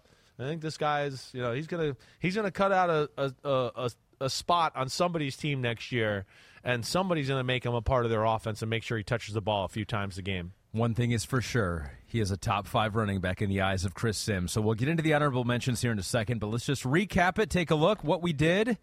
Two in tier one. That might be maybe the biggest surprise here. You had Bijan Robinson number one, but you you also like Jahmyr Gibbs there too. Roschon Johnson, another Texas guy. What if I mean? You, I feel like the only thing that's the Bijan Robinson Gibbs thing is really just the, the size thing, right? It's like 16 pounds, and that's the only difference in a lot of ways. if so, if Gibbs just gained 15, 16 pounds, they'd be I think they'd be very ones. close. I, I mean, their movements to me are are very similar and special that way. I mean, you watch the highlights enough, you see enough football. You Yeah. you certainly were impressed with the way he moved, right? Compared to Bijan Robinson, And it's an all orange top five. Sorry, I'm just moving on. It's an all orange top five. all orange top five. You're Wait, right. Well, no, wait. Alabama's not really orange, okay? I mean, what- See damn. what's happened on this pod. Damn, look at that. You don't even I mean, know. no, but here's no maroon red. is not orange. Very close, Crimson is very orange. close to orange in the color wheel. If you want to get down that road, that road again, which I do not. All right, so honorable mention. So let's start with a guy from TCU, Kendre Miller, who I watched the highlights of last night Because because I, thought, told you I was going to make him top I thought five, he was right? going to be in the top five. I yeah, know. Yeah. So what'd you think of him? Uh, can be patient and slippery. Not afraid to lower his shoulder, Right. And when watching him, I did not realize he was as big as he is. Yeah, He's like six foot two twenty or something right? like that. Doesn't look like that when you look at him in his uniform. Yeah. He looks like he's kind of like a, a, you know, I don't want to say smaller, but you don't look at him as a, being a bell cow type guy. Right. 5'11", 215. He didn't run anything at the combine, right? You know, and he's like you said, he's slippery, right? It's a lot of like unreal contact balance and nice runs through the tackles where you just go, you know, his hips are good. He can slash or juke like you hear me talk about. But the thing that just you start to realize is how many times he gets hit in the hip at the line of scrimmage and then gets five more yards, or somebody hits him and he bounces off of it, and then he gets hits again and he bounces off that for a few more yards. So that's where I was really impressed. That's where he reminded me a lot of Alvin Kamara in that department. See, this is Alvin Kamara was a lot like this, hmm. right? Maybe not quite. Alvin Kamara might have been a little faster, better feet, but had this element, and I know we talked about this earlier in the pod, where the contact balance is so good that it made me think about maybe making him number five in the you know, there's just so much of that. And then the other thing that is is, you know, you you watched, he doesn't look like he's real fast. He kind of is a flat foot runner. Like people need to peep that a little bit. Flat foot runner who doesn't pick up his feet. Have you ever watched Alvin Kamara? He doesn't really pick up his feet. He kind of slides them on the ground. I haven't noticed Have that. you ever, like, if you go home tonight and you have like five minutes of spare time, Yeah. you go, let me see what the fuck that crazy Sims is talking about Yeah. for a second. My wife is like, "What are you doing?" I I'm watching uh, Alvin Kamara. he Kamara's kind of slides them. You never see him like Roger Craig high knee or anything like that. And this is what this kid does. And of course, what does that do? It allows your feet to be close to the ground all the time. So that as soon as you get hit, your feet are on the ground and you kind of can absorb that hit a little bit better and keep your balance. That's where I thought he was really, really impressive. And then I thought, you know, he feels like he's missing a gear when you first watch him. And there are a few runs where you go, ah, I wish he wouldn't be so patient. And You just go, right? But damn, I mean, he has some runs, and I mean, not some, plenty of runs where you go, I don't, he doesn't look like he's moving that fast, but nobody's catching him. And some of these guys are fast, and I saw their combine times, and they're still not catching him. So that's where he's a little deceiving. You know, uh, it's not the sexiest you've seen, but with, with that physicality, the size, and the contact balance, you know, it certainly makes you think it's going to translate to the NFL. There are a couple players that are going to be in other people's top five who are not in your top five, and one of them is UCLA running back Zach Charbonnet. Yeah. Uh, he transferred from Michigan, had a pretty good year. Some big games. You look at some of his biggest games, he's you're like, man, he was the Yeah. only guy on offense for UCLA, uh, but he's not in your top five. No, Why? you know, one. I mean, hey, he's he's he's a lot to like, right? He's six foot. He's two fourteen. I thought he was bigger than that. I'm not gonna lie. When I watched UCLA on TV this year a little bit and saw him, I thought there was a little bit more of a physicality, power element uh, that I was, you know, maybe a little bit disappointed in when I watched, you know, on film a little bit. Um, you know, I there's too many runs where I there, there just should be more. Where I just go, ooh, there, there, there should be more here. You know, whether he runs somebody over and should get more, or the hole, or wait, there's only one guy here and we can't just let him bring you down. I think that's what bothered me more than everything or anything. He's he's good in all areas. There's not like anything that you just look at and go, oh wow, it's another problem here. He is a little bit of a slasher, like we talk about, stick your foot in the ground type of runner. You know, there's no jump cuts or wiggle or anything like that. He's never going to like make people miss, break their ankle, or be in the A gap over here and it closes up and then jump to the left and reaccelerate. That's not what he is. You know, he's a slasher. He just wants to kind of be a straight liner that way. Um, you know, he's got the quick feet, the pitter patter that I talk about, right? You know, his leg drive on contact is very good. It is. He moves the pile a lot. Uh, I talked about the pass game a little bit, Yeah. and I think he can be a very good route runner. You know, he is he's sudden, and he's a no nonsense style of uh, of runner. But because of that, there's there was you know bigger plays to be had, and I think that's you know ultimately what made me leave him out of the out of the top five. You liked him, but you just didn't love him, and you have to love Yeah. him to put him in the top five of, of Yeah. Chris Sims and put him on that graphic. Yeah, and just the power just didn't blow me away. I guess like I thought it was for his size. I thought, man, there's other guys I've seen here or we've talked about already where I go, yeah, maybe they're five pounds less than you or whatever, but their power is every bit as good, if not better. Let alone they're faster and more explosive. He is very good. I certainly could see him, you know, starting as a running back in the NFL. I'm not. I don't think that's crazy at all. But I just did not think he was in the top five combo. How about the fastest running back at the combine this year? The guy from Texas A&M. Yeah. We got Devon Achane. A chain. Yeah. 4.32 40 yard dash. Right. Doesn't That play all like backs. that. Okay, so Okay. he's not. He doesn't look that fast on film. It's not quite that speed, no, but it's still damn damn good, right? It's a it's a smaller type of running back here. I think he's a guy that you know five eight and a half, one eighty eight, right? He's more of your pass catching tight end. I don't know if he's or tight end, excuse me, running back. You know, Austin Ekeler ish, right? Dion Lewis, remember him? Michael Carter, who we've talked about a few times today. I think it's more along those lines, but really not probably not even as strong as Michael Carter. Um, but for a smaller guy, he is very comfortable between the tackles. So don't think this is a guy that's like, oh, we only got to be on the edge and he's always got to just run fast. No, he's he's not bad as far as his ability to kind of you know weave through traffic inside, and because you know he's small or whatever else, he does a pretty good job of never letting anybody square him up and crush him, right? So he's always kind of gets on the edge of people. But, you know, I I I, I know he ran 4.32, but I wrote I wouldn't have guessed he ran 4.32 on film. And, you know, he's quick and his acceleration is good, but it's not wow quick or wow acceleration. It certainly wasn't to me on film in the same class as the other running backs we talked about, you know, early on in the pod on, on the pod. He can jump cut. His his his you know vision's pretty good. Great body control, but you know I, I just thought you know ultimately the size and he's not as sudden as explosive as his combine numbers would indicate. He does have good hands, you know, uh, and the more I watched, the more I did like him. Um, but but I think ultimately more he's going to be more of a third down space type running back uh, along the lines of the guys that I mentioned already. Different style for the Pitt guy. Izzy yeah. Abanikanda. Yeah, right. What'd you uh, like and not like about him? he was another guy, okay. Chase Brown, Kendre Miller, and Izzy, as they call him. Izzy. They were really the ones that were in the top five running for me, or that spot for number five. Izzy has a part of his game that's elite, right? Izzy has a gear that man, maybe only Jahmyr Gibbs had. That really? we talked about when you talk about breaking out of the pack, and like you talked about how Bijan Robinson, you thought, oh, I wish he was just a maybe a little faster top end speed, right? Yeah. Same here with me, right? Acceleration off this guy, top end speed. He has a gear that I, I didn't. I don't think anybody has this guy's gear once he breaks out in the open. Now his acceleration's not that of the other guys, nor is his, you know, just willingness to just smash it in there, physicality the same way. Okay. He's not going to just do that.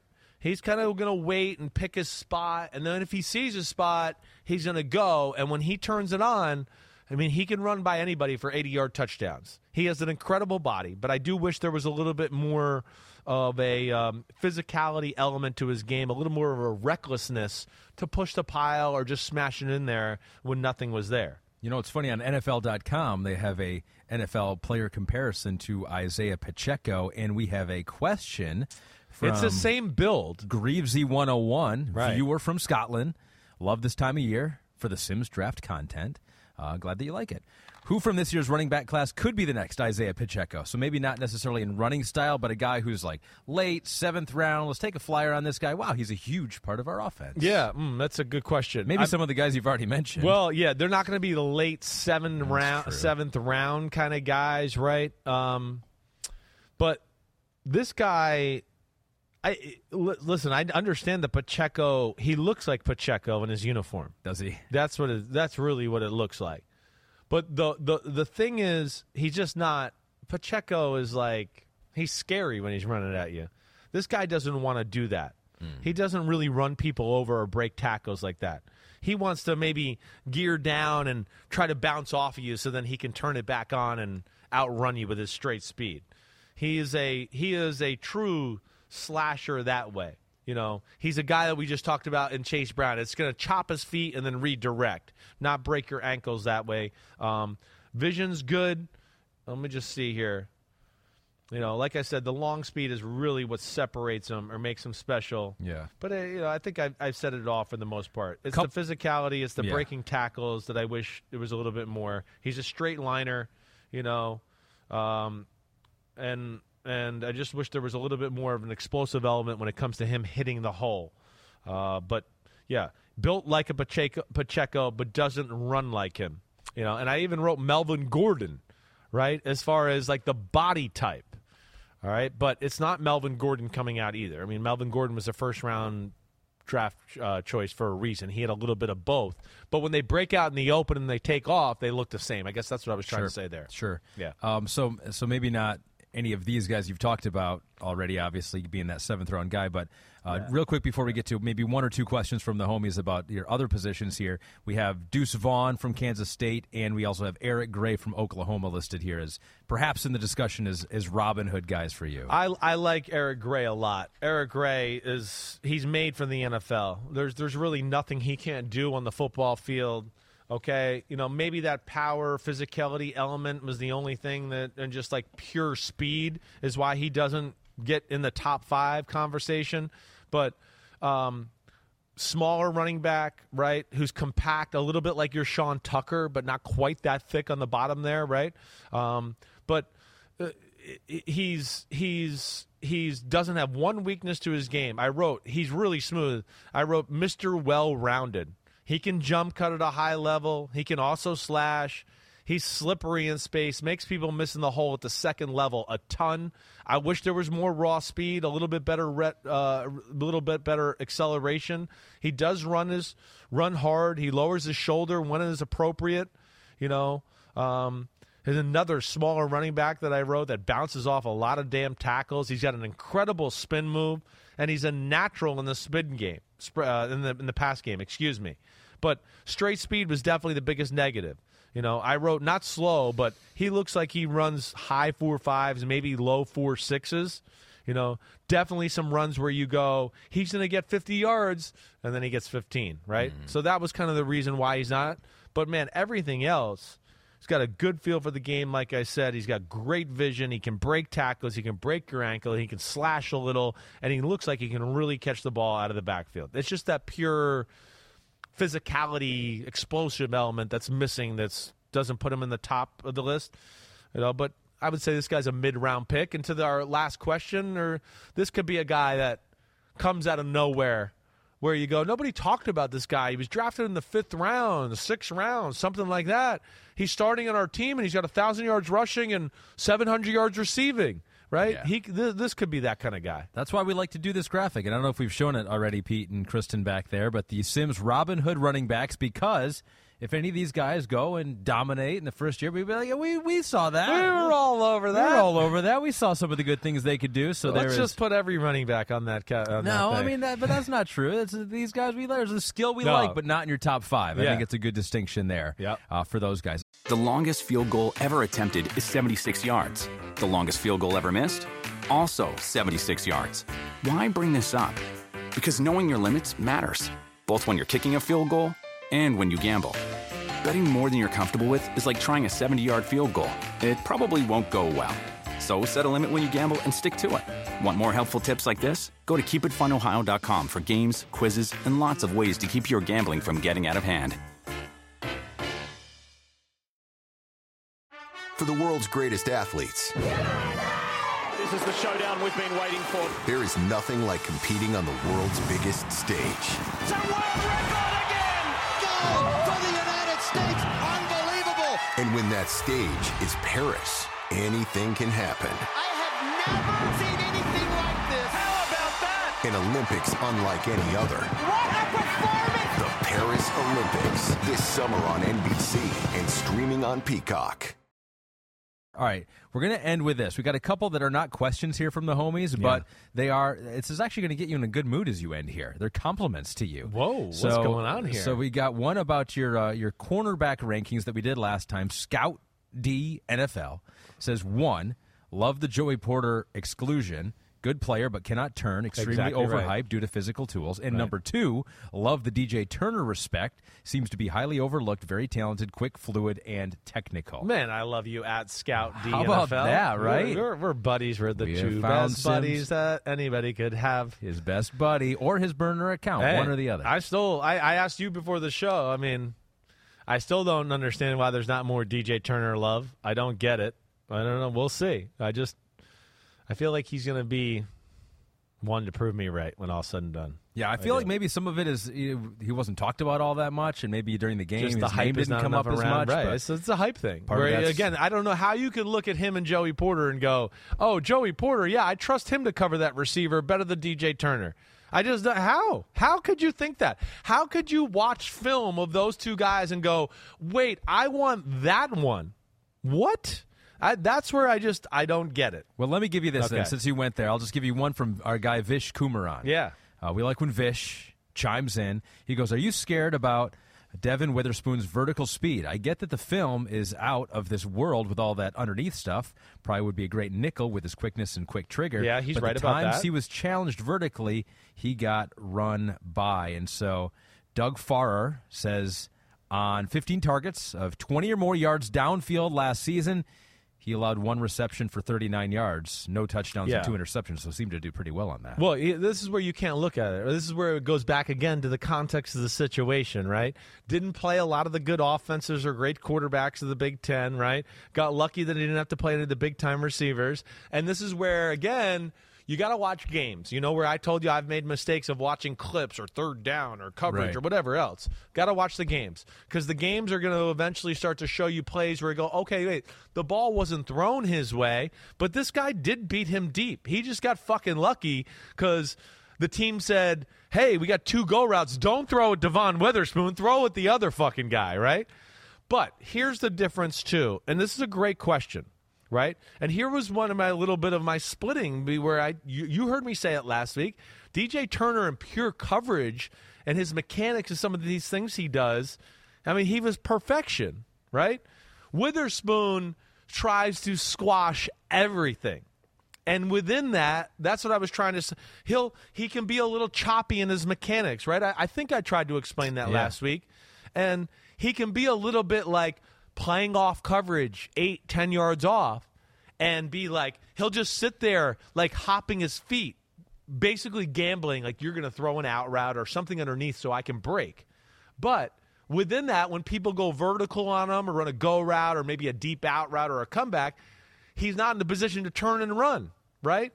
Devin, I mean, our man, uh, I don't know why I keep on wanting to say Devin Bush, uh, DJ Turner. Yeah. He never gets caught in those positions. See, that's where that's where I felt really. DJ Turner would go, okay, man, if he I'm ten yards off and he if he runs the slant right here, then okay, he's gonna get me. But I'm gonna turn my body a little bit because if he does run the go route, he ain't running by me for Sure. right. So Witherspoon will probably get burned a few times in the NFL. Hopefully, it happens during training camp before he gets out in the real action and he has it on TV. Yeah. But that'll be a come to moment because he'll, "Oh, I want to take this away, and impress my coaches, and you start to realize, oh, fuck, I can't do this all the time, right? And uh, so it's not a physical question. And that's to me the difference here. If there was a physical question where I went, oh, man, he really has a hard time turning and running.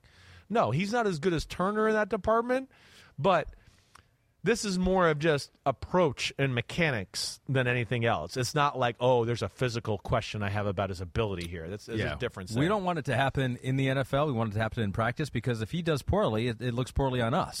That- right. now, however he but does, he's right our- about his nickel category, his nickel value, and all of that. And again, that's what I'm saying too. Yeah. there's real value in that now. Who cares anymore? It's it's not as big a deal anymore as it once was in my in my eyes. Vish did send some video to support his claim here, so maybe even even have her, having said all of that, I mean, take a look at him getting beat on this versus The Wisconsin. deep was that the uh, I don't know. let I haven't see seen there. this yet. Yeah, let me just see. All right, so here he is here. Uh, the one the one up top was he up top? Let's see. All right. Oh, Oh, all right. So yeah, by. let's go back again. Oh. Let's go back. But see, Yeah. there, that's what I'm talking about. That was the play I was talking about, Ahmed. Like, see, he's too. You got to you got to turn your body at some point. He's squared up like the guy's to run someone. Here, here he is at the bottom of the screen, right? The guy runs the crosser, or no, he didn't run the crosser. It's the same type of thing we just talked about. See, he's too square-footed, waiting for the break. You can't. You got to turn your hips at some point. That's the big problem. I mean, that wasn't bad. I have no problem with that, right? Here, here's another one. But yeah, it's just a little too aggressive. At some point, you got to backpedal and get your hips ready to turn. So he took those chances, and more times than not, it paid off. Here was the first one we missed. See the crossing route? He's going across the field on the Yeah. top. But even there, you know what he tried to do? He tried to come underneath it and take away the slant route, and the guy was running a deep cross route. So then he's, oh shit, I'm behind him, right? So again, they're not physical questions. This is more about approach and mechanics, and that's why I thought it was a little Sure. Tighter with him and DJ Turner than, than people want to give it credit for. So Vish, great question, but Chris Great. is going to stand by his number one ranking. No, but he, he, makes well. Yeah, I am. I am standing, Standing by, it. But you make he makes a very. It's not the vertical speed. It's how to how does he how does he handle the vertical attack? That's what he's got to change. His vertical speed's plenty good, uh, Vish. That's that's what I think at least. That's a good question to end it on. But you know what? We on have this one more. We always like to do one more thing, and we, we do that because we love Columbo, and I love that show. It's one of my favorite growing up. And now there's a new show on Peacock that's similar to Columbo called Poker Face. And so before we go, we got one more thing, and that is from Dr. Casper. On Twitter, if you want to follow him, there's Columbo. Hey, hat tip to you too as well, which is also streaming on Peacock right now. Hey, I'm a ghost. Boo is his Twitter handle. He goes, long time listener, appreciate all you do. Let's put this to rest. I'm an atmospheric scientist. what? Atmospheric See scientist. the kind of listeners we have here? We He got goes- it's smart people. He goes, colors, invisible spectrum of light go like the colors of the rainbow red, orange, yellow, green, blue, indigo, violet. And so once and for all, orange is between red and blue. Okay. All right. All right. I will believe you, Dr. Casper. yeah, he's agreeing. I'm not going to listen to. Yes, he is agreeing with me, right? Yeah, Well. I was also. I think I was Wait. trying to say orange is before red. Are you he's an idiot? disagreeing with you. He's No. disagreeing with me. I was trying to say orange is before red. He's Oh, yeah, saying you're right. red is See, that's why we can't do it anymore because I, I mean, our I- brains my have become dumbness mush. is wearing off on Ahmed Fareed. Our What is brains have going become on here, mush, Doctor. Casper? I got you. Pete has promised is the last time we will try to figure this out because Hey, clearly ghost, even boo. even with given the answer by an atmospheric scientist, I still screwed it up. Uh, no, but that, I'm glad we got that figured out. And hey, I want to take one more question if you don't mind, right? Okay. One more because Wow, I know we one were more? on the corners thing and the Emmanuel Forbes one. Okay, Did you right. see that? Right, I did. Yeah. The Mississippi State guy. He won, and our man Sifo Bain, right? I just w- I just cut that one because Kristen's uh, sandwich is ready in the I uh, know cafeteria it's, tw- right it's now. 12 seconds and we're leaving. Emmanuel Forbes, Sifo Bain. Just listen to your cornerbacks pod. You didn't mention Emmanuel Forbes, but he is getting a lot of round one buzz despite only weighing 166 pounds. Where would you rank him? He's from Mississippi State. Yes, and, and and again, there's things I like about him. He's 6'1", 166. He ran 4.35. He has a 148 split. You know me, I love fast. Yeah. I mean, gosh, I'm a whore for fast corners, right? But it's all about it's so straight liney. I mean, if anybody makes any moves, it's less than. So that's why I couldn't put him in my top five. I do believe we've named him in some of our honorable mentions. Mm-hmm. He's the next group down of guys, right? I do. He is tough as hell for 166, right? Only thing I just the negatives were all side to side, change of directions. Way too many steps in and out of uh, transition, right? Doesn't have really great hips that way.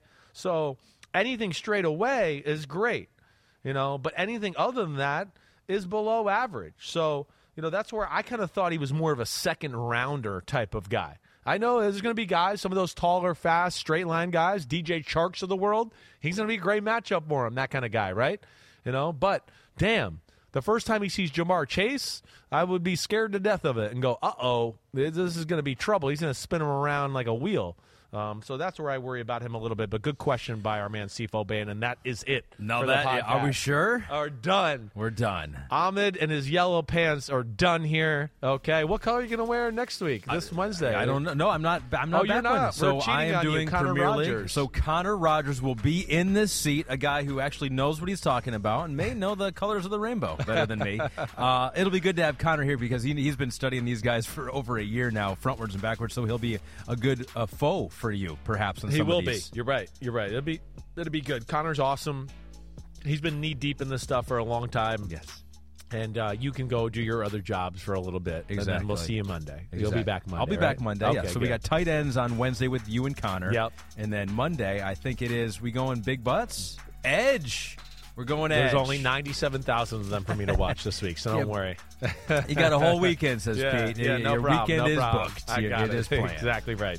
All right, everybody. Hope you enjoyed. Ahmed will be back next Monday. Yep. He's leaving us Wednesday, but it will be me and Connor Rogers going over the tight ends, the position rank there. It will continue. Continue to subscribe, rate, review, send your questions. Love the questions today. Really. We'll continue to nitpick in this one. And again, anything, any player you got question about, whatever, throw it this way. I'm not saying I'm right. You know that. I do my work. I do my best and we can have some good conversations about this. Everybody be good. Enjoy the next few days. Enjoy the national championship game on Ooh, Monday yeah, night. that's Go right. UConn Huskies. Yeah. Okay. Peace out, homies. Clap it up.